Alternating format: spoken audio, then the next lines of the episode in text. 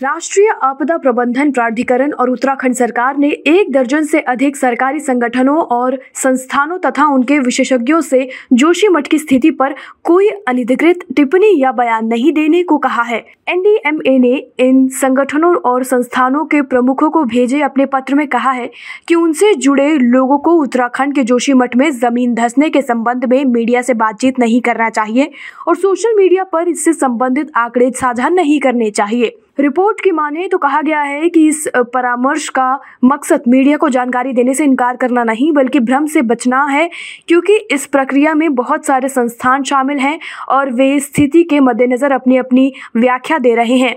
NDMA ने कहा कि यह देखा गया है कि विभिन्न सरकारी संस्थान इस विषय से संबंधित आंकड़े सोशल मीडिया मंचों पर जारी कर रहे हैं और साथ ही वे मीडिया के साथ बातचीत में जोशीमठ की स्थिति की अपनी तरह से व्याख्या कर रहे हैं। आगे कहा गया है कि जोशी मठ पर बयान न केवल प्रभावित निवासियों बल्कि देश के नागरिकों के बीच भी भ्रम पैदा कर रहा है। एनडीएमए ने कहा कि 12 जनवरी को केंद्र सरकार द्वारा बुलाई गई एक बैठक के दौरान यह मुद्दा उठा और बाद में उसी दिन एनडीएमए की अध्यक्षता में हुई एक बैठक में भी इस पर चर्चा की गई। एनडीएमए ने कहा कि जोशीमठ में ज़मीन धसने के आकलन के लिए एक विशेषज्ञ समूह का गठन किया गया है।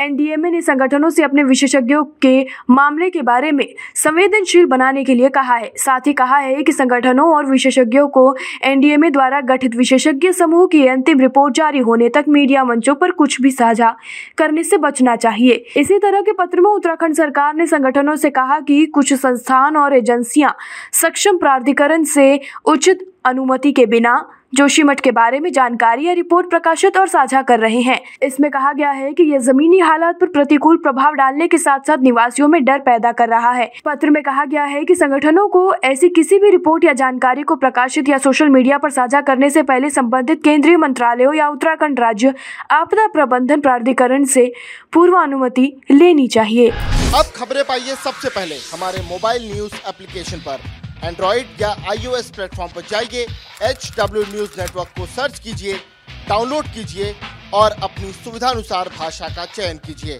खबरों की भीड़ में अपने काम की खबर पाते रहिए।